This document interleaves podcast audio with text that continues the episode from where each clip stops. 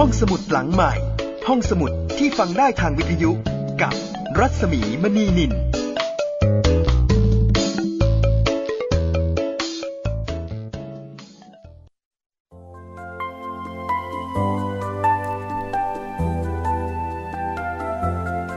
ตอนรับคุณฟังเข้าสู่ห้องสมุดหลังใหม่นะคะ ที่นี่วิทยุไทย PBS ค่ะ www.thaipbsradio.com นะคะ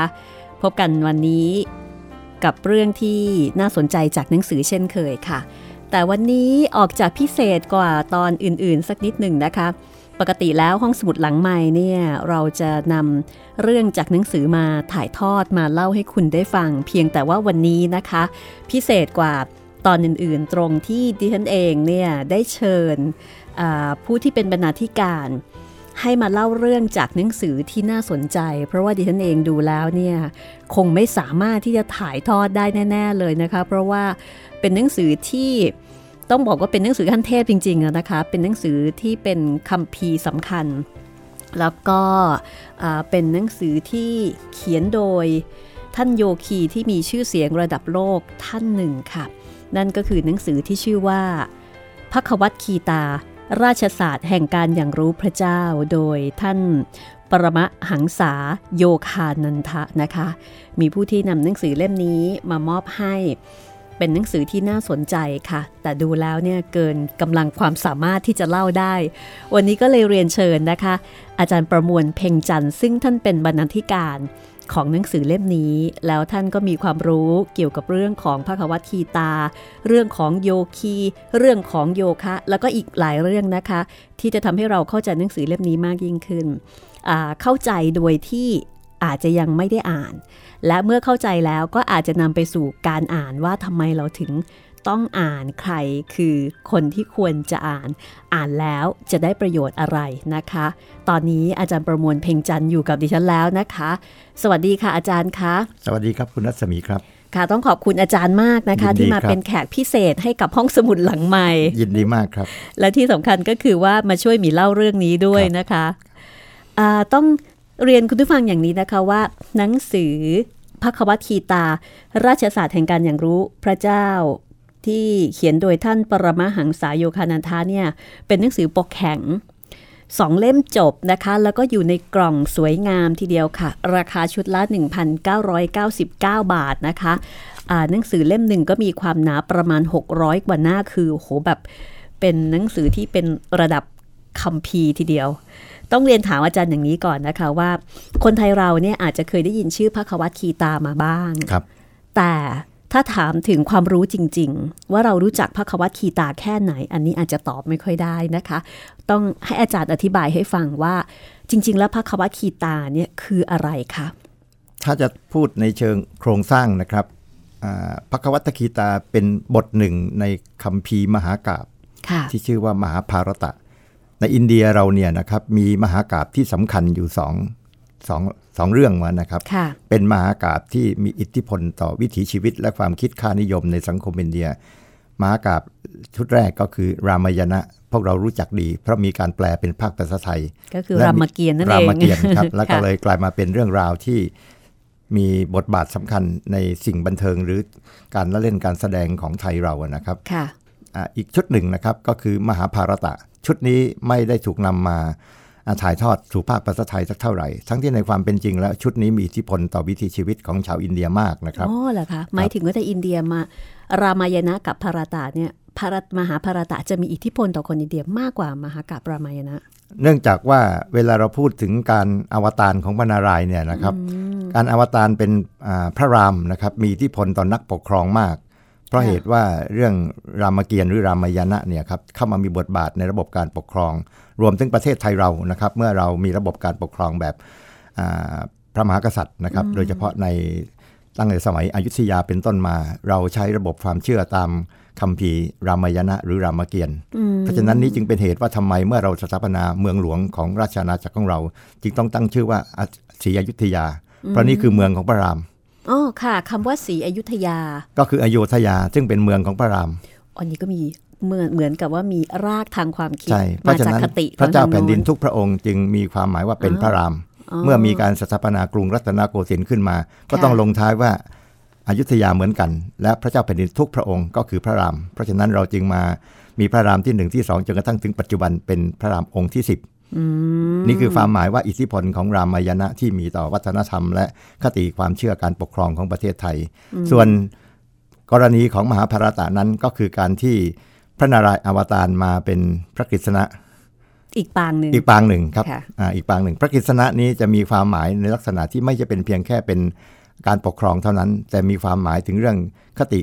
ศีลธรรม จริยธรรมของประชาชนโดยทั่วไปด้วยนะครับ เพราะในความหมายนี้คัมภีร์มหาภารตะ จึงมีนัยยะที่สำคัญไม่ใช่น้อย แต่เนื่องจากว่าเราไม่ได้มีความสัมพันธ์กับคัมภีร์ชุดนี้ ความรู้หรือความ สัมพันธ์กับคัมภีร์ชุดนี้ก็ไม่ได้มีลักษณะลึกซึ้งค่ะมากนักนะครับ ก็กลายเป็นเพียงแค่เป็นหนังสือหรือเป็นตำรับตำรา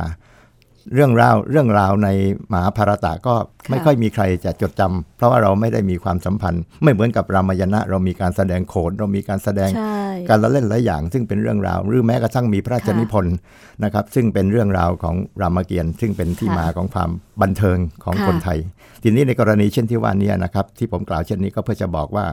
คัมภีร์พระควัตตปกิตานั้นเป็นบทหนึ่งของคัมภีร์มหากาบมหาภารตะครับ แล้วเป็นเพียงแค่บทหนึ่งทำไมถึงมีความสำคัญถึงขั้นที่ว่าขนาดเอามาเขียนเป็นหนังสือเนี่ยนะคะ ยังได้ต้องสองเล่มใหญ่เลยอะค่ะ ที่สำคัญมากสำคัญยังๆก็ไงคะกลายเป็นว่าตัวมหากาบจริง ๆ นะครับ ซึ่งนี้เป็นเพียงแค่หนึ่งบทเป็นบทที่ 6 ของมหาภารตะ แต่เป็นบทที่ว่าด้วยคำสอนหรือจะเรียกว่าค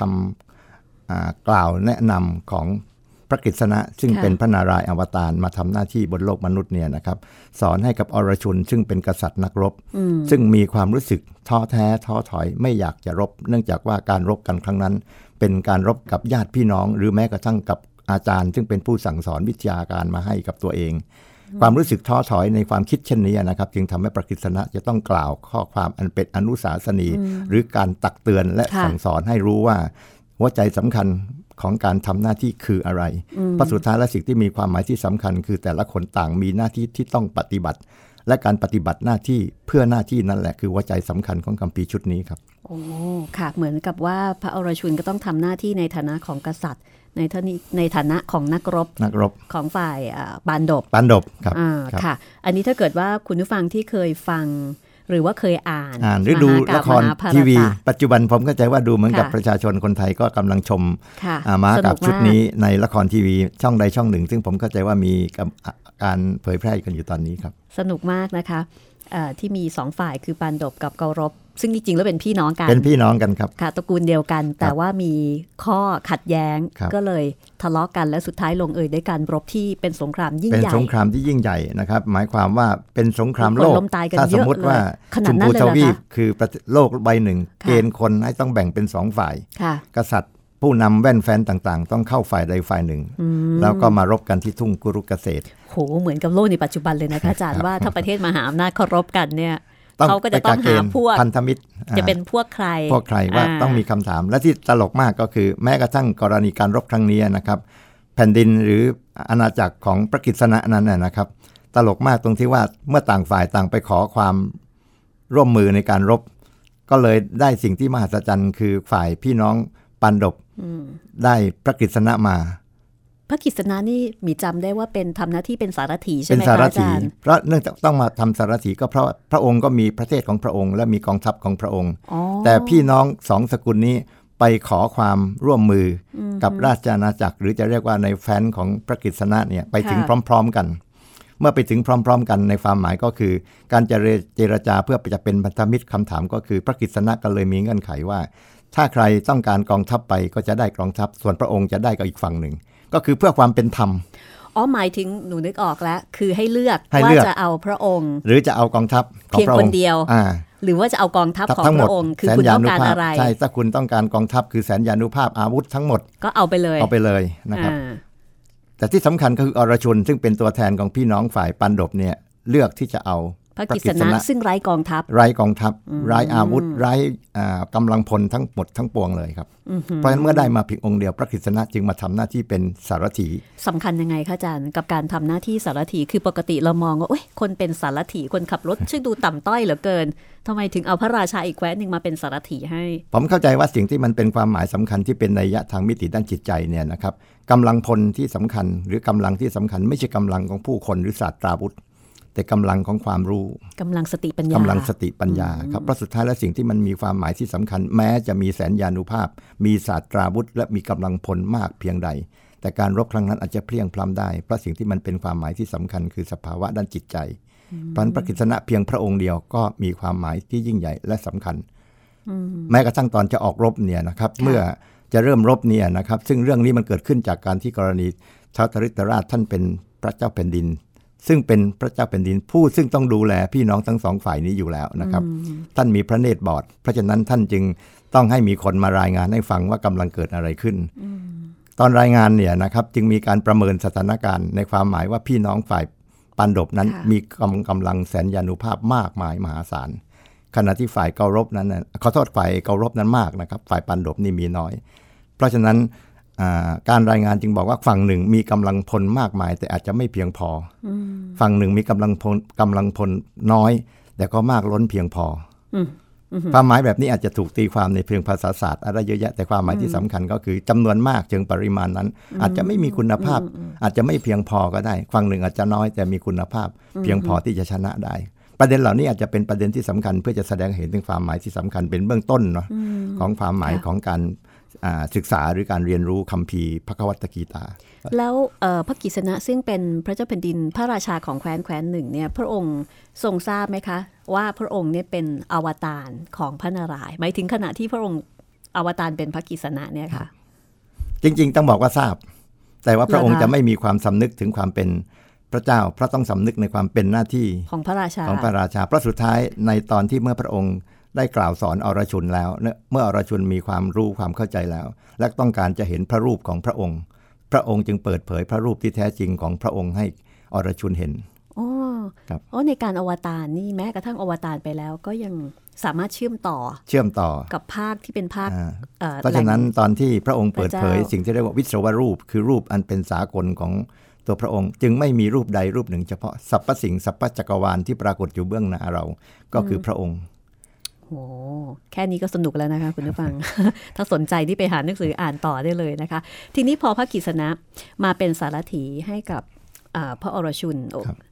ก็เท่ากับว่าเป็นหน้าที่ที่ต้องใกล้ชิดกันอย่างมากใช่ครับมีความสำคัญยังไงบ้างคะกับการทำหน้าที่เป็นสารถีให้กับอรชุนซึ่งเป็นนักรบนำของฝ่ายปันดบจริง ๆ บทสำคัญของพระคัมภีกีตาก็สำคัญตรงที่เมื่อเกิด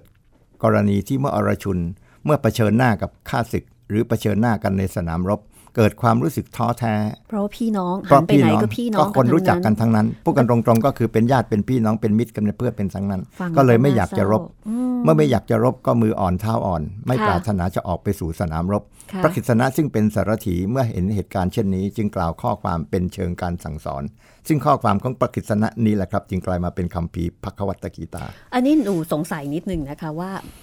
เอะ จริง ๆ แล้วกับการที่อรชุนเนี่ยรู้สึกใจอ่อนมืออ่อนเท้าอ่อน แล้วก็ไม่อยากรบอย่างเงี้ยจริง ๆ มันก็เป็นความรู้สึกที่น่าจะนำไปสู่สิ่งที่ดีก็คือเอ้ยงั้นก็ไม่ต้องรบอืมสงบศึกกันไปเลย แล้วทำไมพระกิษณะถึงได้กล่าวพระควัตทีตาที่ในทางอ้อมก็เหมือนเอ้ยยุหรือเปล่าทำไมถึงต้องให้พี่น้องต้องมารบกันให้ได้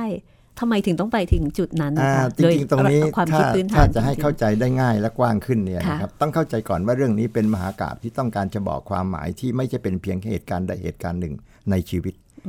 ถ้าพวกเราอ่านคัมภีร์มหาภารตะจนจบนะครับค่ะจนจบค่ะเราจะสนุกมากเลยที่มีการต่อสู้แย่งชิง ชิงดี ชิงเด่น มีการรบกันในสนามรบ ซึ่งเป็นฉากที่ดูเดือดและน่าสยดสยองหดหูมาก แล้วแต่ถ้าเราอ่านคัมภีร์นี้ไปจนจบ สิ่งที่มหัศจรรย์ที่สุดคืออะไรรู้ไหมครับค่ะเมื่อ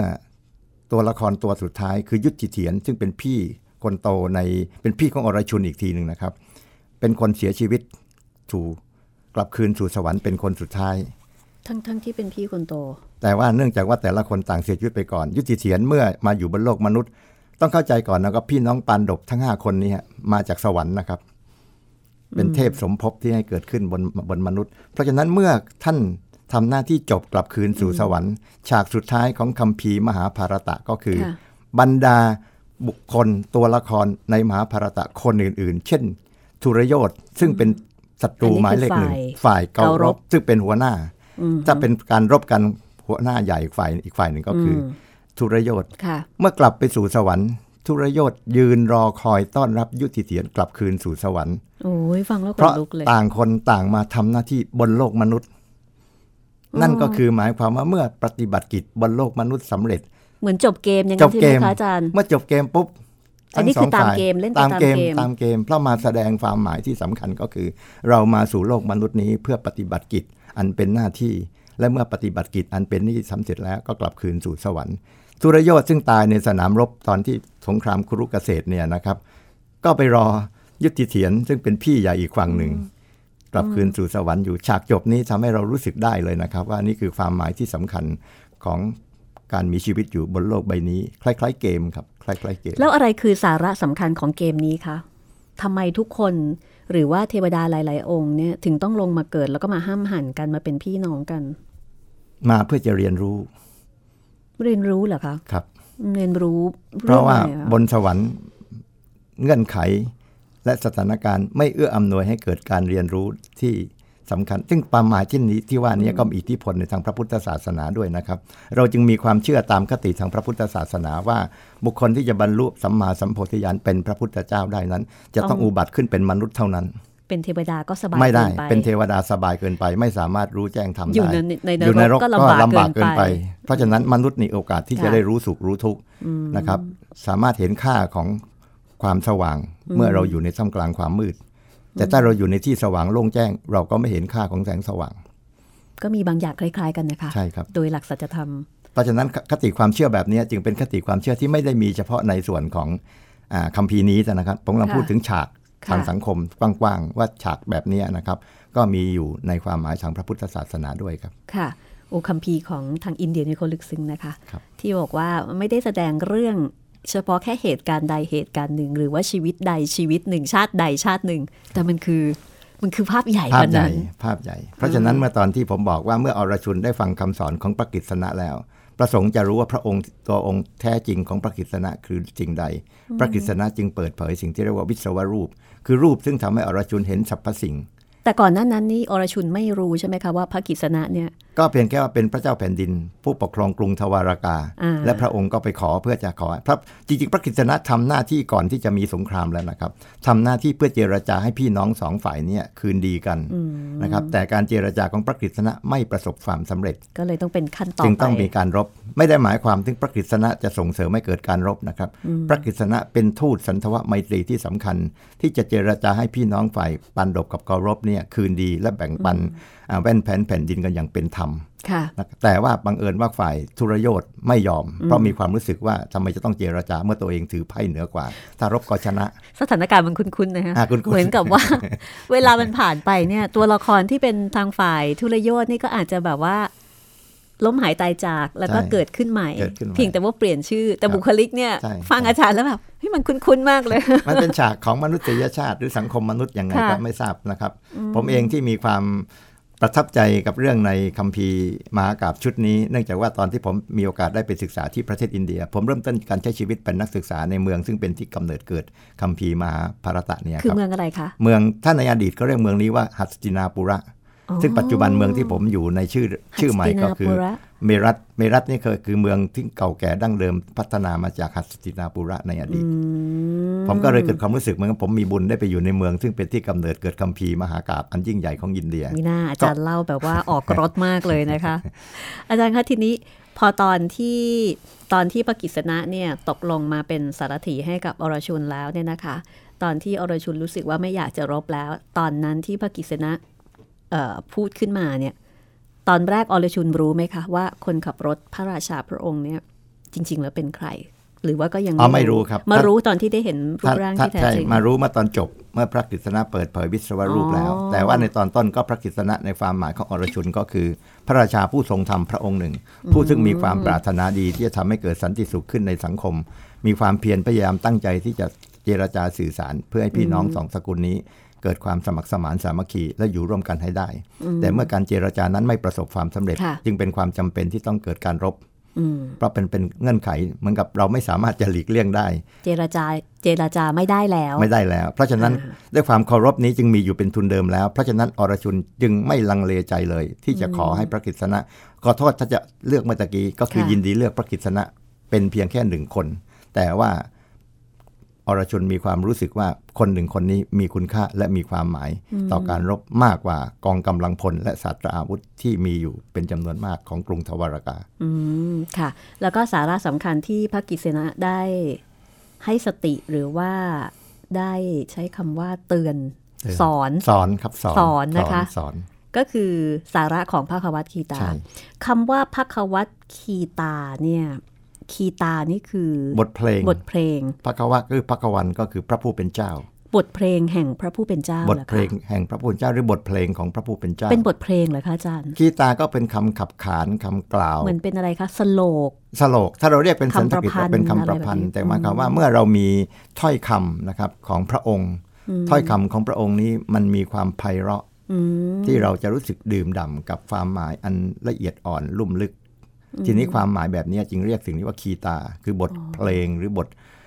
ร้องอะไรก็แล้วแต่เนี่ยนะครับค่ะทีนี้ตัวพระกฤษณะนั้นเป็นพระผู้เป็นเจ้าหรือเป็นค่ะเป็นเทพว่างั้นนะนะคือครับท่านสอนในฐานะเทพใช่ไหมคะท่านสอนในไม่ได้ฐานะเทพพระกิษณะอ่าท่านสอนในคือคือเวลาพูดถึงว่าพระกฤษณะเมื่ออวตารมาโดยพระนารายณ์อวตารมาเป็นพระกฤษณะ ก็เพื่อจะมาทำหน้าที่สั่งสอน การทำหน้าที่สั่งสอนน่ะอาจจะไม่ใช่หมายความเพียงแค่ถ้อยคำแต่การมีชีวิตอยู่เช่นเวลาเราพูดถึงพระราม ซึ่งก็เป็นอวตารปางหนึ่งที่เรียกว่ารามอวตารเพราะการทำกิจของพระรามก็เช่นเดียวกันครับ ไม่ได้หมายความว่าคือคำพูด แต่การแสดงให้เห็นว่าบุคคลที่เป็นธรรมราชา หรือเป็นเทวราชาเนี่ยต้องปฏิบัติตนเช่นไร ซึ่งนี่ก็เป็นเป็นสิ่งที่จำลองสถานการณ์ขึ้นมา ว่าคนที่เป็นพระราชาต้องปฏิบัติกิจเช่นไร จึงเป็นต้นแบบที่ทำให้เราเกิดความหมายว่าพระราชาที่ดี ก็คือพระราชาที่ต้องดำรงตนประดุจดังพระราม ปกครองกรุงอยุธยา อืมค่ะ และในส่วนของพระควัตคีตาก็กลายมาเป็นเป็นบทสำคัญที่มักจะมีการ แยกมาอีกเล่มหนึ่งอีกมาเล่มหนึ่งเป็นอีกเล่มหนึ่งเลยเป็นนเล่อมกหนึ่งเหนือจากมหากาบมหาภารตะใช่แล้วก็อาจจะมีการอ่านกันอย่างแพร่หลาย ไม่เฉพาะในส่วนที่เป็นคนอินเดียแล้วถ้าเป็นเช่นนี้ เพราะเวลาเราแปลแม้ปัจจุบันประเทศไทยเราไม่ได้แปลคัมภีร์มหาภารตะอย่างสมบูรณ์นะนะ แต่พระคัมเฉพาะพระควัตกีตานี่มีแปลมาสู่ภาคภาษาไทยหลายสำนวนแล้วอืมครับขออนุญาตย้อนถามไปที่ผู้เขียนหน่อยได้ไหมคะ หมายถึงว่าผู้ที่เขียนดั้งเดิมจริง ๆ ผู้ที่เขียนมหากาบมหาภารตะแล้วก็พระควัตคีตาเนี่ยมีหลักฐานบอกไว้ไหมคะว่าคือใคร เป็นฤาษีเป็นมหาฤาษีชื่อมหาฤาษีวยัส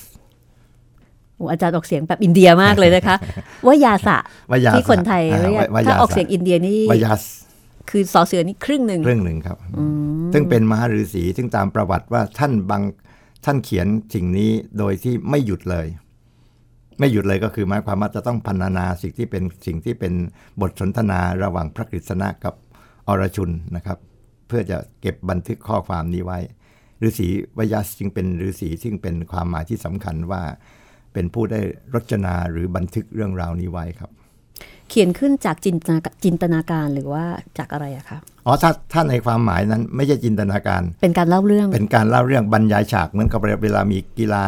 แข่งเรือหรือฟุตบอล แล้วก็มีคนนั่งภาคอะครับ ก็คือว่าเรื่องนั้นมีอยู่แล้วอ่าแต่มีอยู่ฤาแล้วษีนี่เป็นผู้ที่จดจำแล้วก็นำมาถ่ายทอดภคอ่าภาคอ่าครับอืมเพราะว่าจะต้องบันทึกเรื่องนี้นะครับ ในความหมายที่เหมือนกับเป็นบันทึกเรื่องราว ที่บรรยายเรื่องราวอะไรเงี้ยครับ อืม เอ๊ะเคยได้ยินมาว่าเอ่อพระพิคเนตใช่ไหมคะครับที่เป็นคนเป็นคนจด อันนั้นเป็นการเล่าเรื่องว่าในความหมายในความหมายนั้นเป็นคนจดค่ะแต่ว่าเรื่องนี้เป็นคำประพันธ์ซึ่งท่านหรือมหาฤาษีวายาสเป็นผู้ประพันธ์ขึ้น แต่นี้เรื่องนี้มันมีความหมายเชิงตำนานด้วยค่ะเพื่อให้สิ่งที่มันเกิดขึ้นเนี้ไม่ได้มีความรู้สึกว่าเป็นการกระทำของมนุษย์โดยปกติอ๋อแต่มีองค์เทพค่ะ มาเป็นผู้ช่วยอย่างเงี้ยนะครับค่ะจึงบอกว่าพระพิฆเนศซึ่งเป็นผู้เลิศทางด้านสติปัญญา และมีทางศิลปศาสตร์ จึงเป็นผู้บันทึกเรื่องราวเหล่านี้ไว้ไม่ให้สูญหายไปอืมคือฤาษีก็เป็นคนเล่าครับพระพิคเนตก็เป็นคนครับครับถ้าสมัยนี้ก็เป็นคนพิมพ์อ่าใช่เป็นเลขาเป็นเลขาพิมพ์พิมพ์พิมพ์ไปนะคะ ทีนี้เอ่ออย่างเรื่องพระควัตคีตาเนี่ยคนอินเดียโดยทั่วไปนี่เขาอ่านกันเป็นปกติไหมคะเป็นปกติครับเป็นบทสวดเป็นบท บทสาธยายบทสวดเป็นปกติ บุคคลอินเดียที่สำคัญเช่นท่านมาตมะคานทีท่านถึงกับเขียนบันทึกไว้เป็นประวัติส่วนตัวของท่านว่าทุกวันท่านต้องสวดสาธยายสโลกใดสโลกหนึ่งของพระควัตกีตาพูดกันตรงๆง่าย ๆ ก็คือ ท่านถือว่าคัมภีร์พระควัตกีตาคือคัมภีร์อันศักดิ์สิทธิ์ที่มีประจำตัวท่านในห้องของท่านหรือท่านไปที่ไหนก็จะมีการพกพาคัมภีร์พระคัตกีตาเล็ก ๆ ติดตัวไปอยู่เสมอ นี่เป็นบทบันทึกที่ท่านมัตมการทีเขียนบอกเล่าเรื่องราวของตัวท่านเอง เพื่อจะยืนยันว่าท่านเอง มีความเคารพในคัมภีพระคัตกีตา ในฐานะที่เป็นบทสวดอันศักดิ์สิทธิ์ที่ท่านน้อมนำมาสู่การดำเนินชีวิตตามวิถีที่พระกฤษณะสอนอรชุนไว้ ถ้าดูจากเนื้อหาที่อาจารย์เล่าให้ฟังว่าเนื้อหาเนี่ยเเป็นการสอนที่พระกิษณะเนี่ยสอนให้อรชุนเนี่ยรู้จักตระหนักในหน้าที่ของตัวเอง แล้วก็เป็นหน้าที่ของกษัตริย์ของกษัตริย์วันณนักรบที่ต้องรบ ที่ต้องรบ แล้วส่วนนี้เนี่ยคนอ่านโดยทั่วไปที่ไม่ได้เป็นนักรบ ไม่ได้เป็นกษัตริย์จะได้ประโยชน์อะไรคะเพราะจุดท้ายพอจริง ๆ แล้วคำว่าหน้าที่นี้ไม่ได้จำเพาะเจาะจงว่ากษัตริย์เป็นนักรบ แต่ทุกคนต่างก็มีหน้าที่เป็นของตนเอง นี่เป็นความเชื่อของชาวอินดูนะครับที่ทุกคนเกิดมาบนโลกมนุษย์นี้เพื่อปฏิบัติหน้าที่มิต่างอะไรกับเมื่อเรามีละครทางทีวีตามบทตัวละครทุกคนต้องมีบทของตัวเอง ต้องแสดงบทที่ตัวเองรับมาให้ดีที่สุดละครหนึ่งเรื่องที่มีความสนุกสนาน เราใจน่าติดตามเพราะผู้แสดงทุก ๆ คนตระหนักรู้ได้ว่าตัวเองมีบท และมีหน้าที่ต้องแสดงให้ปรากฏอย่างไร นี่เป็นสิ่งที่เปรียบเทียบกันได้กับความหมายนี้ครับผู้ฟังแล้วก็ลึกซึ้งนะคะ ทุกคนต้องเป็นไปตามบทของตัวเองเออนอกบทไม่ได้ไม่ได้ครับ เพราะว่าความสนุกสนานของเรื่องหนึ่งเรื่องเนี่ยขึ้นกับตัวละครทุกตัวนึกถึงภาพนะครับค่ะถ้าใครได้รับรับบทเป็นผู้ร้าย จะรู้สึกว่าตัวเองกำลังทำหน้าที่ที่ไม่ดีเดี๋ยวจะคนเกลียดคนชังนี่ไม่ได้ครับ ก็ต้องก็ต้องตัวร้ายร้ายต้องให้มากที่สุดเพราะฉะนั้นเราจึงมีเรื่องเล่าในสังคมไทยว่าตัวร้ายที่แสดงดีๆ ไปตลาดไม่ได้อะครับใช่เพราะแม่เดี๋ยวโดนค้าจะอ่าหน้าทุเรียนนี่ยิ่งไม่ได้เลยใช่แม่ค้าจะปาตุกเอาเปลือกทุเรียนปลา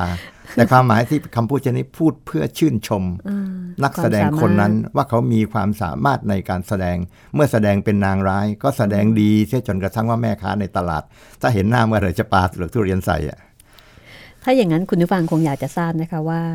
เนื้อหาในพระควัตคีตาที่มหาตมะคันธีต้องต้องท่องอย่างน้อยวันละสโลกสองสโลกเนี่ยนะคะครับเนื้อหาบางเสี้ยวบางส่วนเนี่ยเป็นยังไงบ้าง อันนี้อยากให้อาจารย์ อ่านให้ฟังสักสโลกหนึ่งได้ไหมคะอ่าผมไม่ได้เตรียมบทสโลกไว้เลยนะ คุณรัศมีเตรียมไว้หรือเปล่าครับ เพราะว่า หรือว่าอ่า หรือหรือว่าอาจารย์อาจจะพูดถึงเนื้อหาบางช่วงบางตอนที่อาจารย์ประทับใจก็ได้นะคะ คือจริง ๆ ถ้าจะพูดต้องพูดภาพรวมก่อนนะครับได้ว่าเมื่อพระค่ะกิษณะเริ่มที่จะ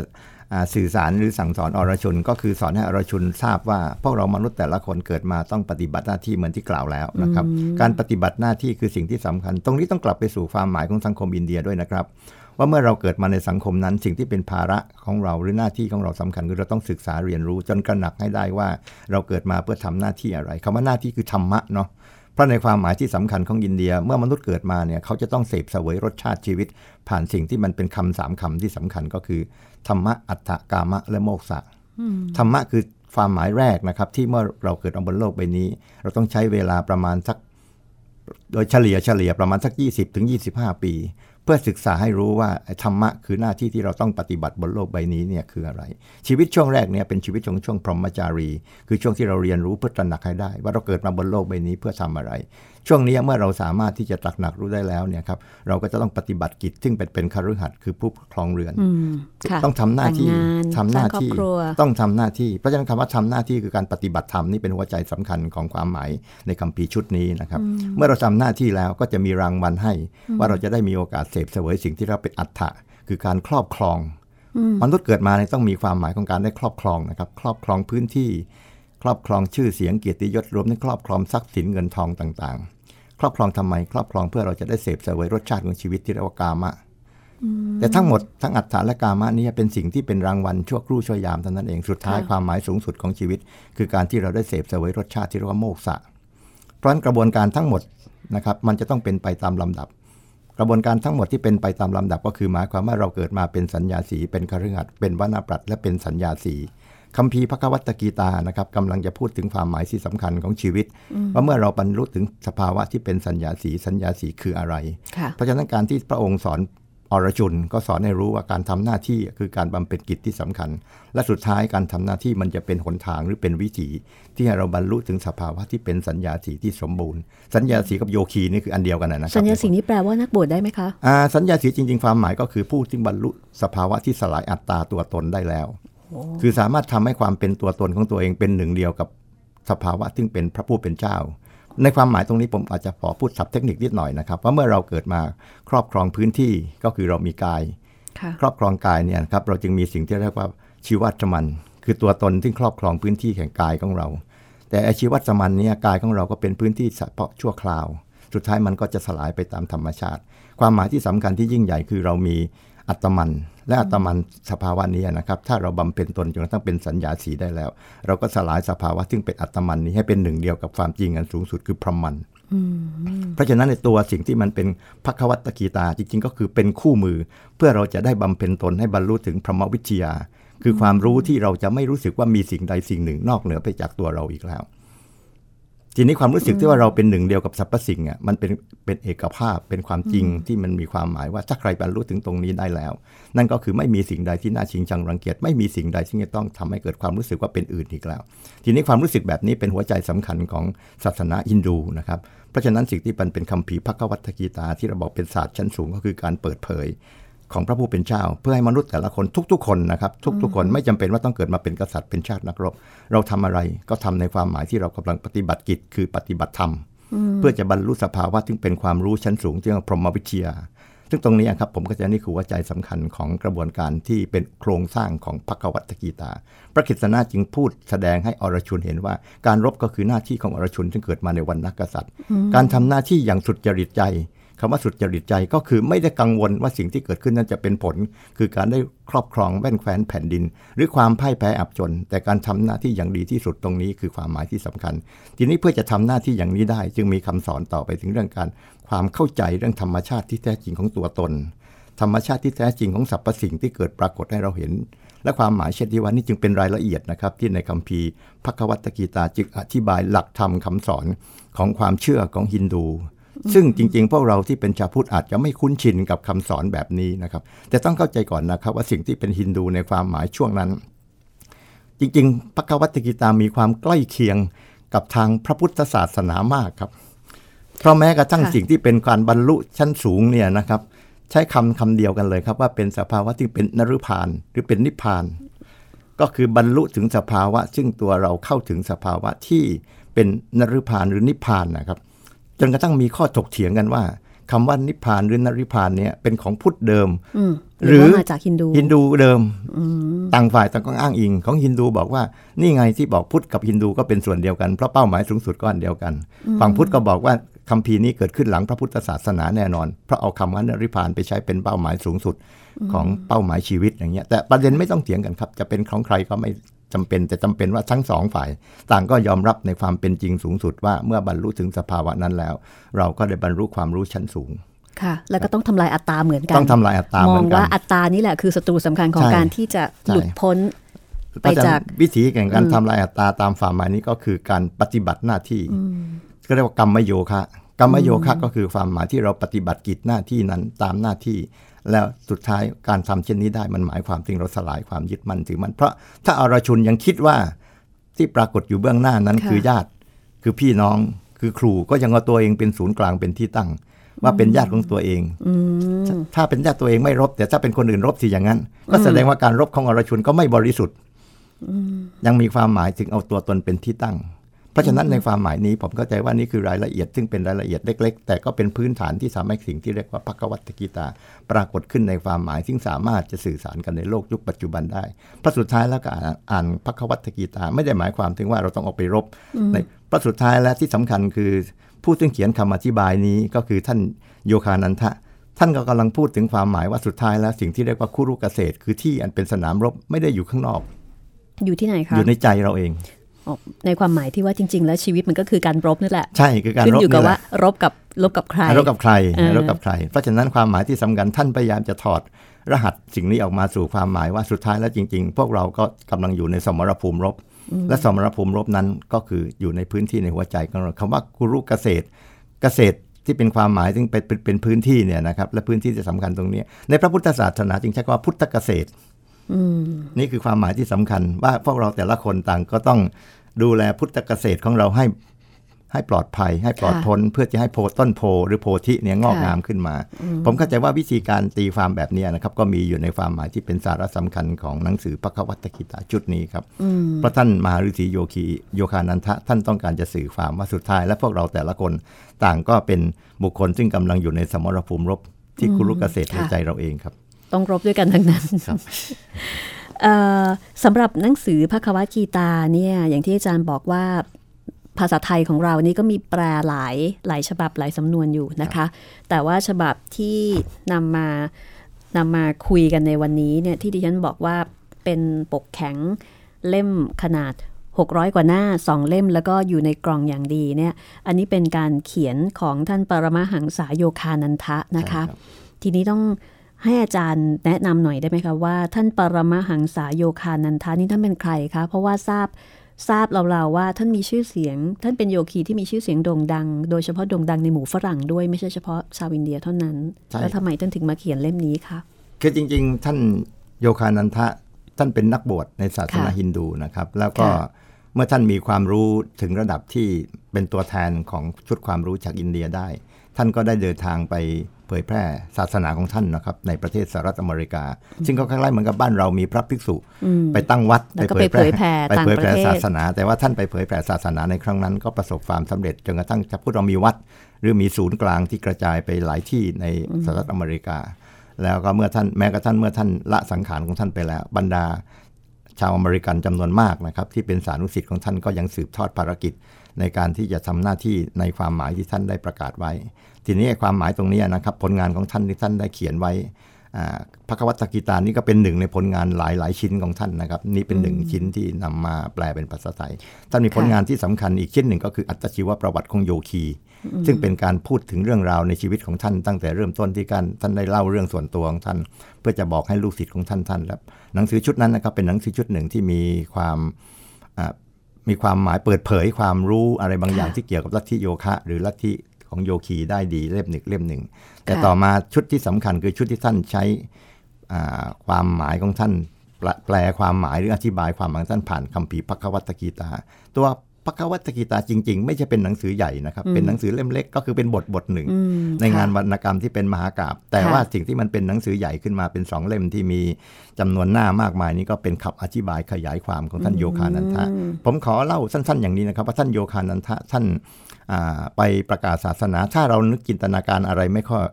เรานึกว่าในเวลาเดียวกันนั้นน่ะมีท่านโยคีท่านหนึ่ง คือท่านสัตยานันทปุรี เป็นหรือเป็นนักบวชฮินดูที่เข้ามาสู่ประเทศไทย ในช่วงสมัยรัชกาลที่ 7 นะครับท่านผู้นี้มาอยู่ที่เมืองไทย แล้วก็มามีความรู้ภาษาไทย จนกระทั่งเขียนหนังสือเป็นภาษาไทยจำนวนหลายเล่ม โอ้เหรอคะครับท่านเป็นชาวอินเดียเลยเหรอท่านเป็นชาวอินเดียครับเป็นเวลาท่านเป็นคนที่มีภูมิลำเนาเดียวกับท่านโยคานันทะ ชื่อนักบวชก็เป็นชื่อที่คล้าย ๆ กัน คือเวลาตั้งชื่อเป็นนักบวชเนี่ยครับชื่อเดิมเป็นยังไงก็แล้วแต่ แต่พอเป็นนักบวชปุ๊บก็จะมีชื่อที่เป็นนักบวช ท่านที่มาสู่ประเทศไทยชื่อว่าสัตยานันทปุรีนะครับ ส่วนท่านที่เขียนหนังสือคัมภีร์อธิบายคัมภีร์พักวัตกีตาเรียกว่าโยคานันทะคีรีถ้าจะพูดได้เต็มเนี่ยนะครับพราะนักบวชของอินเดียก็คล้ายๆนักบวชพุทธไทยเนี่ยครับมันจะมีสองสายที่สำคัญ สายที่อยู่ในบ้านเราจะลงใช้คำว่าปูรี สายที่ไปอยู่ในป่า เราจะเรียกว่าคีรีอ๋อปูรีก็ปูรีก็คือปูระเมืองครับ ถ้าบ้านเราก็คือพระบ้านพระป่า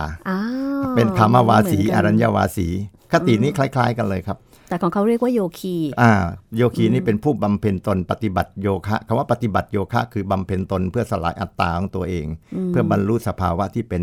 ปรมาตมันก็คือสลายชีวัตมันให้เป็นปรมาตมันก็คือละสิ่งที่มันเป็นการยึดข้องอยู่กับชีวิตนี้ ให้เป็นสภาวะที่เป็นหนึ่งเดียวกับธรรมชาติ ไม่ใช่แค่เล่นโยคะอย่างไม่ใช่เล่นโยคะอย่างเดียว คำว่าโยคะที่เรามารู้จักในตอนหลังเนื่องจากว่าหนึ่งใน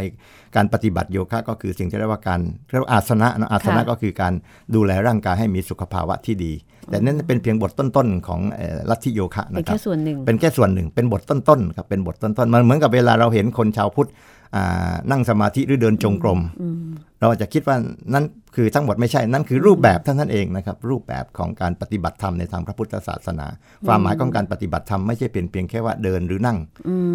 ในกรณีนี้ก็เช่นเดียวกันครับคำว่าโยคะที่เราพูดถึงเนี่ยครับก็มีความหมายไม่ใช่เป็นเพียงแค่อาสนะคือท่าทางของร่างกาย แต่หมายถึงการปฏิบัติสิ่งที่มันเป็นความหมายให้เกิดการบรรลุสภาวธรรมชั้นสูงเช่นเดียวกัน ทีนี้ที่ผมพูดตรงนี้ก็เพื่อจะบอกว่าท่านโยคานันทะ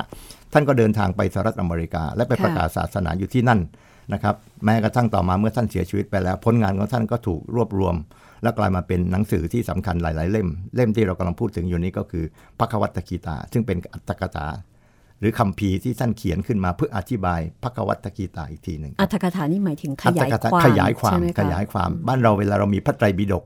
แล้วเราก็จะมีอ๋อคำพีร์ซึ่งอธิบายพระไตรปิฎกเราจะเรียกว่าอัตถกถาอ่าคือผมขก็ยายเลนั่นเองผมก็เลยกำลังพูดถึงว่าคำพีร์ชุดนี้ก็เป็นอัตถกถาอัตถกถาของพระควัตกีตาอืมอัตถกถาค่ะก็คือการอธิบายขยายความให้ละเอียดมากขึ้นกว่าตัวบท ซึ่งเป็นข้อความสั้นค่ะ ท่านท่านเสียไปนานหรือยังคะๆท่านเสียชีวิตในปีหนึ่งคริสตศักราช1952โหก็ปนานระแล้วมาณนะครับห้าสิบห้าสิบกว่าปี อ่าพระปัจจุบันคือปีคริสตศักราช2000 ค่ะอ่าสองพันสิบแปด18แล้วแล้วนะคะครับอืมห้าสิบกว่าปี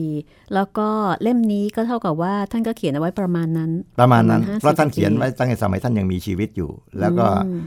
ผมก็ใจว่าหนังสือเล่มนี้ก็เป็นหนังสือที่บรรดาสิทธิ์ของท่านหรือผู้ค่ะศึกษาชีวิตของท่านเพิ่งก็ต้องก็ศึกษากัน แล้วก็มีความรู้สึกว่าเป็นงานที่มีสาระมีรายละเอียด มีการตีความ ต้องเข้าใจอย่างหนึ่งนะครับ ว่าเมื่อท่านไปประกาศศาสนาหรือไปเผยแพร่ความเชื่อเกี่ยวกับฮินดูในสังคมตะวันตก ก็คือไปประกาศศาสนาในสังคม ซึ่งเป็นชาวคริสต์ซึ่งนับถือพระผู้เป็นเจ้าคำอธิบายของท่านก็อธิบายเพื่อให้ชาวคริสต์เข้าใจสิ่งที่มันเป็นหลักการสำคัญ หรือสาระสำคัญของคำปีพระควัตกีตาเพราะข้อความในส่วนที่เป็นคำอธิบายของท่าน จึงมีการใช้ศัพท์ใช้ข้อความ ซึ่งเป็นความหมายที่ชาวคริสต์เข้าใจดีอยู่แล้ว เพราะฉะนั้นสิ่งนี้ก็เป็นเป็นเป็นประเด็นหนึ่งนะครับว่าตอนเมื่อตอนที่ผมตกลงใจว่าจะดูงานชิ้นนี้เพื่อจะสำหรับให้เกิดเป็นภาษาไทย ก็มีข้อถกเถียงพูดคุยกันว่า แล้วเราจะทำอย่างไรกับสิ่งที่มันเป็นถ้อยคำของท่าน ซึ่งใช้ศัพท์ทางคริสตศาสนา ตอนแรกก็มีความคิดถึงเขาบอกว่าเอ๊ะถ้าท่านมาอยู่ที่ประเทศไทย ท่านคงใช้ศัพท์ที่เป็นพุทธละ เหมือนกับท่านสัตยานันทบุรีใช่ไหมครับค่ะแต่สุดท้ายเราก็บอกว่าต้องเคารพในต้นฉบับ ซึ่งท่านใช้ศัพท์เช่นไรเราต้องใช้ศัพท์เช่นนั้น ถ้าในสิ่งที่มันใช้คำว่ากอดเราก็ต้องแปลว่าพระผู้เป็นเจ้าอืมแต่ค่ะความหมายที่สำคัญถ้าท่านอ่านไปท่านก็จะพบว่าเนื้อหาสาระมันข้ามพ้นสิ่งที่เป็นประเด็นเรื่องความเชื่ออในความหมายที่มันมีข้อสมมุติเชิงภาษา แต่ไปสู่สภาวะที่ความเป็นความจริงอะนะซึ่งตรงนี้ก็เป็นรายละเอียด ซึ่งถ้าท่านผู้ใดสนใจก็เชิญชวนไปอ่าน แล้วก็ค่ะจะได้สัมผัสความหมายนั้นด้วยตัวท่านเองครับ อยากจะขอให้อาจารย์อ่านให้ฟังสักนิดหนึ่งได้ไหมคะ ในอย่างสโลกที่ 11 เนี่ยค่ะ มีภาษาเขาเรียกว่าภาษา อยากให้อาจารย์อ่านให้ฟังแบบอินเดียค่ะ มีภาษาไทยแล้วก็สันสกฤตใช่ไหมคะอาจารย์อะเป็นภาษาสันสกฤตคสันรับสกฤตค่ะอ่าสโลกที่ 11 นะคะสโลกคุณที่ผู้ฟัง11ลองฟังดูนะคะอ่าค่ะก็จะเริ่มต้นด้วยกับชีพควานุชวาจะหมายถึงว่าพระผู้มีพระภาคก็คือพระ กฤษณะ ในที่นี้ข้อบันทึกนี้ผู้บันทึกรู้แล้วนะครับวันนี้คือถ้อยคำของของพระควานอืมของพระพระเจ้าของพระเจ้านะครับ จึงกล่าวนะครับ ทีนี้คำกล่าวเนี่ยนะครับเป็นคำกล่าวที่พระกฤษณะกล่าวกับอรชุนนะครับ เพราะฉะนั้นคำว่าสีภควานุชวาจะก็แปลมาว่าพระผู้พระองค์ผู้ประเสริฐทรงรับสั่งหรือทรงตรัสว่าประมาณเนี้ยอโซจยาจนันจะโซจะสตวังปรัชญาจวาจตังวัสจะพาสเซ คตาสุนคตาสุจจัง นานุโซจันติปันติตา ซึ่งแปลเป็นภาษาไทยนะครับตามหนูจับได้คำเดียวบัณฑิต บัณฑิตบัณฑิตใช่บัณฑิตาใช่บัณฑิตาเป็นภาษาบาลีและสันสกฤตที่มีออกเสียงเหมือนกันครับ ท่านจึงกล่าวว่าเจ้าโศกเศร้าถึงผู้ที่ไม่มีค่าควรได้รับ ซ้ำยังกล่าวถ้อยคำคร่ำครึผู้มีปัญญาแท้จริงย่อมไม่โศกเศร้าถึงผู้ที่ยังมีชีวิตหรือตายไปแล้ว ความหมายตรงนี้อาจจะเป็นความหมายที่พวกเราที่เป็นพุทธศาสนิกชนอาจจะไม่คุ้นชิน แต่ในความหมายที่สำคัญเมื่อผมพูดเมื่อตะกี้นะครับ ว่าเมื่อเราเกิดมาเป็นมนุษย์ และมาถือครองร่างกายนี้ เรารู้สึกเหมือนกับว่าร่างกายนี้ที่เราถือครองอยู่นั้นเป็นสิ่งอมตะถาวร เราเอาความหมายของเราไปผูกพันกับกายนี้ เมื่อกายนี้ชำระชำชราชำรุดคล่ำคล้าเราก็เสียดมเสียดายอาลัยอาวรณ์มันก็ไม่ต่างอะไรจากคนที่มีเสื้อผ้าสักชุดหนึ่ง และวันหนึ่งเสื้อผ้านั้นเก่าแก่ แล้วเราก็มาร้องไห้เสียดายว่าเสื้อผ้าขาดตั้งที่ความจริงไม่ควรทำเช่นนั้น เพราะเสื้อผ้านี้เป็นอาภรณ์ที่ประดับกายเพียงช่วงขนาดสั้น ๆ ช่วงหนึ่งในชีวิตของเราเท่านั้นระกฤษณะกำลังพูดให้อรชุนเข้าใจถึงความหมายของการถือครองร่างกายนี้ เพราะฉะนั้นแม้กระทั่งที่กล่าวว่าจะรบไปทำไม เพราะสิ่งที่ปรากฏอยู่เบื้องหน้าคือญาติคือมิตร กำลังจะสังหารเขา พระคริสตนะกำลังจะแสดงให้เห็นว่าสิ่งที่มันเป็นสาระสำคัญ มันไม่ใช่เป็นเพียงแค่ การที่เรามารบอยู่ในสนามรบนี้ แต่กำลังทำหน้าที่และทำหน้าที่ที่ว่านี้จริง ๆ แล้ว การคิดว่าเราฆ่าญาติฆ่ามิตรเนี่ยนะครับก็เป็นเพียงแค่ความรู้สึกช่วงขณะของเราในความหมายที่เราสมมติให้เห็นว่าเขาคือร่างนี้เขาคือคนคนนี้คนนี้เขามันชื่ลึกซึ้งมากเลยนะคะอ่าอาเพราะจาฉะรนั้นย์ความหมายนี้พระกฤษณะกำลังจะเปิดเผยให้อรชุนรู้ค่ะว่า การทำหน้าที่ก็คือการกระทำกิจอันสำคัญ ที่ถ้าเราไปยึดติด อยู่กับสิ่งที่มันเป็นเพียงแค่เปลือก เราก็จะทำให้เกิดความสูญเสียความสามารถที่จะเข้าถึงแก่นแกนสาระที่สำคัญ ในความหมายนี้ก็คือลังพูดให้เห็นว่าจะโศกเศร้าเสียดายไปทำไมทำไมจึงต้องกล่าวกล่าวถึงว่าการตายการเกิดประมาณนี้นะครับซึ่งซึ่งข้อความนี้เนื่องจากมันคัดมาเฉพาะบางบท แต่จริง ๆ เรื่องราวก่อนหน้าที่จะมาถึงบทนี้ มันมีเรื่องราวมาตามลำดับ ทีนี้ความหมายนี้ผมพูดขยายให้เห็นภาพ เห็นภาพในความหมายนี้ก็คือถ้าในกรณีนี้ซึ่งเป็นพุทธศาสนิกชน เราก็กำลังพูดเพื่อให้เขาเกิดความรู้สึกได้ว่าสังขารร่างกายนี้ก็เป็นเพียงแค่สิ่งปรุงแต่งขึ้นมาเพียงช่วงขณะสั้นๆหนึ่งอย่าไปยึดติดผูกพันกับมันเลย เพราะฉะนั้นในพระพุทธศาสนาเราจึงการพูดพูดถึงการเกิดมาไม่รู้กี่ภพกี่ชาติ ในการเกิดมาไม่รู้กี่ภพกี่ชาตินั้นแหละจึงเป็นความหมายที่ทำให้สิ่งที่มันเป็นความสำคัญเกิดขึ้นในจิตใจของชาวพุทธ พระพุทธเจ้าของเราก็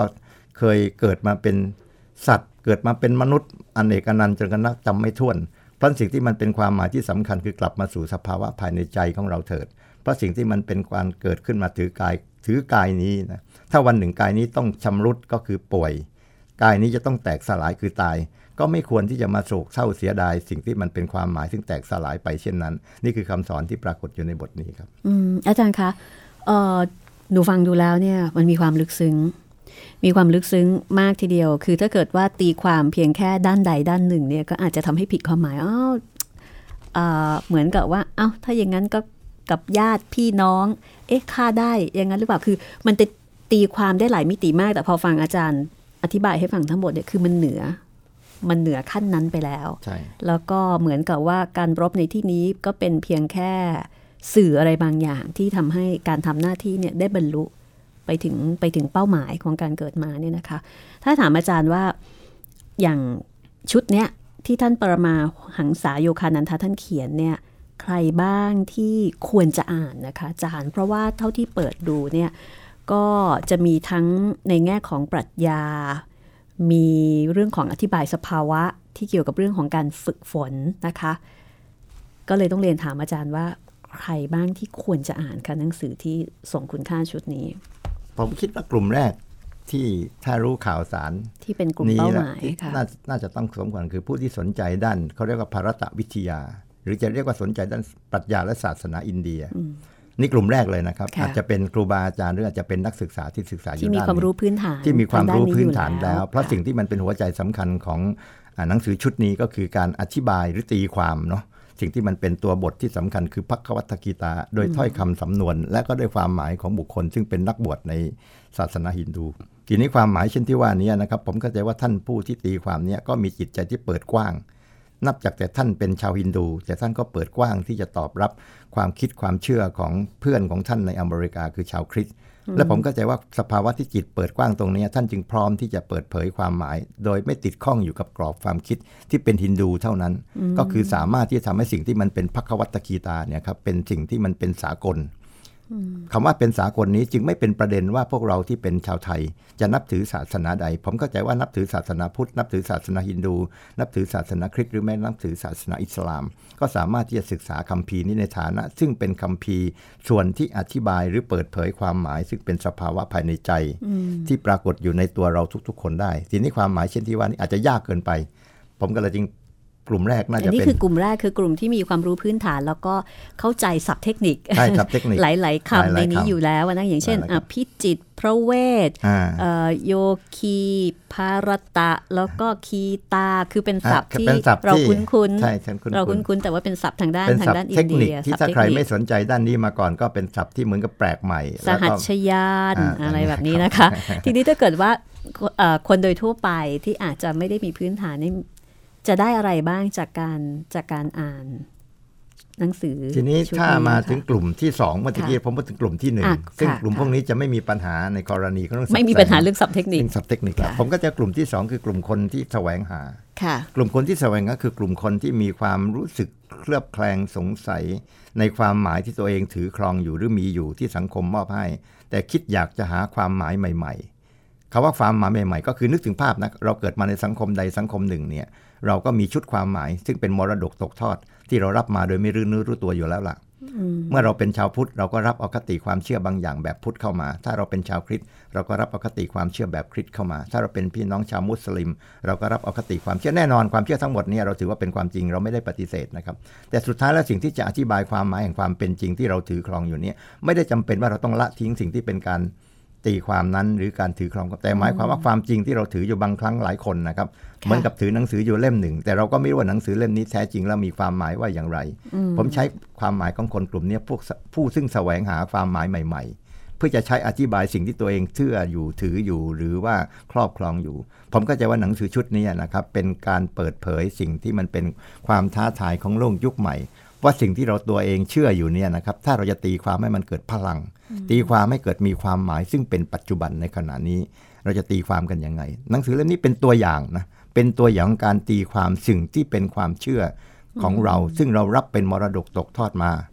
ว่าเราจะตีความความเชื่อที่เรามีอยู่ในปัจจุบัน ให้มีพลังในการมีชีวิตอยู่ในสังคมปัจจุบันได้อย่างไร เหมือนกับที่เราพูดเมื่อตะกี้นะครับ ว่าจริง ๆ แล้วความหมายที่แท้จริงที่ท่านโยคานั้นตตีความสงครามที่คุรุเกษตรที่แท้จริงนั้น ไม่ได้อยู่ที่ทุ่งคุรุเกษตรที่ในประเทศอินเดีย ไม่ได้จบลงไปเมื่อไม่ได้จบตรงนั้นเมื่อหลายเมื่อเป็นพันพันๆปี แต่มันที่เป็นแล้วสงครามที่กำลังเกิดขึ้นเป็นอยู่และเป็นไปอยู่ในใจเราปัจจุบันค่ะซึ่งผมก็จะตรงนี้คือพื้นที่ที่สำคัญสำหรับความหมายของบุคคลผู้แสวงหา แน่นอนสับแสงอาจจะยาก ผมต้องขอโทษไว้ด้วยว่าจริง ๆ ตอนที่จะทำหนังสือชุดนี้เรามีการคิดกันว่าเราควรจะแปลเพื่อ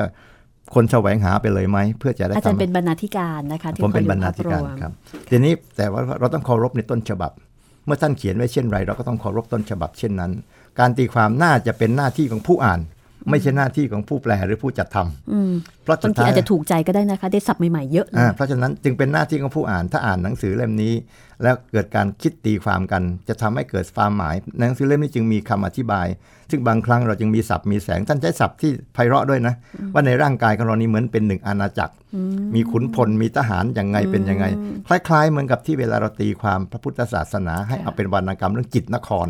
อ๋อ ของสมเด็จพระสังฆราช สมเด็จพระสังฆราชองค์ที่สมเด็จพระยาณสังวรค่ะค่ะแบบแบบเดียวกันค่ะเป๊ะเลยครับค่ะ ว่าเมื่อเราจะศึกษาธรรมในพระพุทธศาสนา บางครั้งเราต้องทำสิ่งที่เป็นสภาวะธรรมนั้น ให้เป็นปุคลาธิฐานอืมเป็นบุคลาธิฐานคือให้เป็นเรื่องราวเป็นบุคคลค่ะที่สามารถทำให้เราเกิดจินตนาการเป็นประกอรูบปธรรได้มอืมในกรณีเช่นเดียวกันเลยครับค่ะท่านโยคานันทะกำลังทำเช่นนั้น กับคัมภีร์พักวัตตกีตา เพื่อทำให้สิ่งที่เป็นพักวัตตกีตา คือเสียงเพลงอันไพเราะจากพระผู้เป็นเจ้านั้น คือเสียงแห่งธรรมชาติในใจเรา เพราะฉะนั้นคนทั่วไปอาจารย์ก็มั่นใจว่าก็ก็สามารถอ่นได้สามารถอ่านได้ถ้าสนใจนะครับถ้าตรงนี้สนใจต้องถ้าสนใจในความหมายนี้ ผมเชื่อว่าถ้ามีความสนใจในความหมายนี้ หนังสือชุดนี้ก็จะเป็นหนังสือซึ่งสามารถที่จะอ่านได้ แม้จะไม่อ่านจบภายในเวลารวดเร็ว แต่สามารถเปิดขึ้นมาอ่านในบางขณะที่เรามีเวลาว่างเพียงพอ ที่จะได้ทำความเข้าใจกับตัวเราเองเป็นหนังสือที่จำเป็นไหมคะว่าจะต้องอ่านเอ่อไปตามลำดับ หรือว่าเปิดมาตรงส่วนไหนสโลกไหนอ่านเฉพาะประโยคนั้นได้สามารถไหมคะอ่า ผมเชื่อว่าถ้าคนยังยังไม่มีความรู้อาจจะทำความเข้าใจกว้างๆก่อนค่ะนะแล้วก็แต่ถ้าพอมีความรู้โครงสร้างแล้วเปิดอ่านเฉพาะบทที่ตัวเองสนพอใจใจสนใจนะครับ เพราะหลายๆ เรื่องเป็นการพูดถึงความหมาย ที่ผมเข้าใจว่านะครับเป็นความหมายที่ในปัจจุบัน เราก็สมควรจะมีความรู้มีความเข้าใจ เพราะนี้อาจจะเป็นวิธีอธิบายอีกแบบหนึ่ง เช่น ธรรมชาติของมนุษย์ในสังคมของเรานะครับ ซึ่งแม้จะเป็นมนุษย์เหมือนกัน แต่ส่วนประกอบในสภาวะด้านจิตใจอาจจะแตกต่างกัน บ้านเราอาจจะพูดถึงเรื่องอะไรหลาย ๆ เรื่องใช่ไหมครับ แต่ของเขาก็มีวิธีการนำเสนอ เพราะฉะนั้นสิ่งที่มันเป็นความรู้แบบนี้นะครับ อาจจะแปลกใหม่ แต่สุดท้ายก็คือการอธิบายบุคลิก อธิบายธรรมชาติของมนุษย์ ซึ่งเราต้องผ่านพบทุกๆวี่ทุกวันเนี่ยครับ ว่ามนุษย์แต่ละคนอาจจะมีธาตุประกอบขึ้นเป็นตัวตนของเขานี่มีความแตกต่างกัน คนนี้อาจจะมีความหมายที่สำคัญอยู่กับการได้บริโภคเสพเสวย สิ่งที่เป็นกามคุณ อีกคนหนึ่งบอกไม่ใช่นี่เป็นสิ่งต่ำๆสูงขึ้นไปวันนั้นคนเหล่านี้นะครับเราจะไปตำหนิประนามอะไรกันไม่ได้ดอก เพราะแต่ละคนต่างก็มีธรรมชาติที่เป็นเช่นนั้น ทีนี้เราจะปฏิบัติต่อคนที่มีความแตกต่างแบบนั้นอย่างไรให้มีความเหมาะสม นี่คือความหมายที่ผมเข้าใจว่าก็มีปรากฏอยู่ในหนังสือชุดนี้ครับค่ะ ปิดท้ายกันนะคะ คุณผู้ฟังสโลกที่ 38เนี่ย จงทำใจให้เสมอกัน วงเล็บทำใจให้นิ่ง จงทำใจให้เสมอกันในสุขและทุกข์ในได้และเสีย ในชัยชนะและอัปราชัย เมื่อเจ้าเข้าสู่ยุทธภูมิด้วยจิตใจเช่นนี้แล้ว บาปจะไม่มีแก่เจ้า ครับ นี่เป็นข้อความที่สำคัญเลยนะครับ และผมก็จะข้อความนี้เป็นสากลมากเลย เรานึกถึงภาพนะครับ คนที่ทำหน้าที่ได้อย่างไม่สุจริตใจว่าง เพราะว่าเราไปม่ด้คาดหวังคนที่ลงสู่สนามแข่งขันอืมที่เขามีความกลัว เพราะเขากลัวแพ้ เพราะเขากลายชัยชนะ คนที่ทำธุรกิจต้องการกำไรจึงเกิดการกลัวขาดทุนอือฮึค่ะคำถามว่าความกลัวเช่นนี้ มีผลดีต่อการทำกิจณขณะปัจจุบันนั้นก็ไม่ทำใจให้ว่างสิครับ เมื่อเราทำกิจ ถ้าเราเป็นนักกีฬาเราก็เล่นเกมให้ดีที่สุดค่ะเมื่อเราเป็นนักธุรกิจหรือเมื่อเราทำอะไรก็แล้วแต่ค่ะทำหน้าที่ให้ดีที่สุด อย่าเอาจิตไปผูกพันกับผลที่จะเกิดเพราะถ้าไปผูกพันกับผลที่จะเกิดจะเกิดความความหวั่นไหวซึ่งเป็นบาปแล้ว เพราะเราลงกีสนามกีฬา เพราะกลัวแพ้ คำว่ากลัวแพ้มันมีผลอะไรกับความสามารถในการเล่นเกมไหมคใจรับมันก็ไม่นิ่งนะใจอาก็จารไม่ย์อาจนิ่งจะเล่นสิได้ครับไม่ดีใช่หวั่นไหวใช่นึกถึงภาพที่คำว่ากลัวแพ้ลนลานสุดท้ายก็เป็นใช่บาปใช่เป็นมนทิน ผมก็ใจว่านี่คือความหมายที่เป็นหัวใจสำคัญของหนังสือชุดนี้เลยกำลังพูดในมิติและในแง่มุมต่างๆ ว่าขอให้แต่ละคนทุกคนเนี่ยทำจิตของตัวเองให้ว่างจากการยึดมั่นในผล แต่จิตที่ว่างจากการยึดมั่นในผลนั้นมันจะกลับมาสู่ความสามารถในการทำกิจ อันเป็นปัจจุบันขณะของเราให้มีประสิทธิภาพ ถ้าเราเป็นนักกีฬาเราก็เล่นเกมของเราให้ดีที่สุดนะครับ อย่าเอาความกลัวแพ้ อย่าเอาความอยากชนะมาเป็นตัวกำหนด และเราจะทำกิจของเราให้ดีที่สุด ผมก็จะว่าแม้กระทั่งสิ่งที่เรากำลังพูด เช่น ง่าย ๆ ถ้าเราเป็นนักศึกษา เราต้องเรียนให้ดีที่สุด คือให้รู้มากที่สุด อย่าไปกังวลว่าจะได้เกรดอะไร อย่าไปกังวลว่าสอบได้เกียรตินิยม หรือไม่ได้เกียรตินิยม เพราะสิ่งนั้นมันเป็นสิ่งที่เกิดขึ้นโดยธรรมชาติของมัน ถ้าเรามีความรู้ดี เราก็สามารถที่จะตอบคำถามของครูได้ดีค่ะและเราก็ย่อมจะได้คะแนนสูง นี่เป็นเรื่องปกติ แต่เราอย่าส่งใจไปกังวลว่าเราจะได้คะแนนสูงด้วยวิธีแบบไหนค่ะกลายเป็นว่าปัจจุบันเนี่ยครับมันสูญเสียความหมายเป็นบาปใช่ว่าเป็นบาปนะครับเพราะเราทำให้จิตของเรากังวลมีมนทินวันนี้ต้องขอบคุณอาจารย์มากเลยนะคะที่มาแนะนำแล้วก็อธิบายพระควัตคีตาในฉบับของท่านปรมหังษาโยคานันทะนะคะ ซึ่งถ้าเกิดว่าคุณผู้ฟังสนใจเนี่ยก็เอ่อ สามารถถามหาได้ตามร้านหนังสือใหญ่ ๆ โดยทั่วไปอย่าง c ีเอ็ดก็น่าจะมีเพราะว่ามีครับสายส่งเครดไทยใช่ครับเป็นผู้จัดจำหน่ายนะคะ แต่ว่าตอนต่อไปค่ะเอ่อจากพระควัตคีตานะคะเอ่อห้องสมุดหลังใหม่ได้เรียนเรียนเชิญอาจารย์อีกหนึ่งตอนค่ะ เพื่อที่จะให้อาจารย์เนี่ยแนะนำหนังสืออีกเล่มหนึ่งนะคะ ซึ่งก็น่าสนใจไม่แพ้กันเป็นเรื่องที่เกี่ยวข้องกับผู้เขียน เป็นผู้กับผู้เขียนพระควัคีตาโดยตรงก็คือ เรื่องราวของท่านปรมาหังหงษาโยคานันทะ ที่เป็นอัตชีวประวัติของท่าน ซึ่งเล่มนี้เห็นว่าเป็นหนังสือที่โด่งดังมาก ในสหรัฐอเมริกานะคะ ตอนต่อไปคุณผู้ฟังก็สามารถติดตามได้ที่นี่ห้องสมุดหลังใหม่วิทยุไทย PBS สำหรับตอนนี้ขอบพระคุณอาจารย์มากนะคะ กับพักวัตคีตา ราชศาสตร์แห่งการอย่างรู้พระเจ้าของท่านปรมาหังษาโยคานันทาที่แปลโดยอาจารย์สดใสขันติวรพงศ์นะคะ แล้วก็อาจารย์ประมวลเพ่งจันทร์เป็นบรรณาธิการ ขอบพระคุณมากนะโอกาสนี้ค่ะ ยินดีครับ สวัสดีครับ แล้วก็ลาคุณผู้ฟังเลยนะคะ พบกันตอนต่อไปกับเรื่องที่เป็นอัตชีวประวัติของท่านปรมาหงษาโยคานันทะในห้องสมุดหลังใหม่ค่ะ ห้องสมุดหลังใหม่ ห้องสมุดที่ฟังได้ทางวิทยุกับรัศมีมณีนิน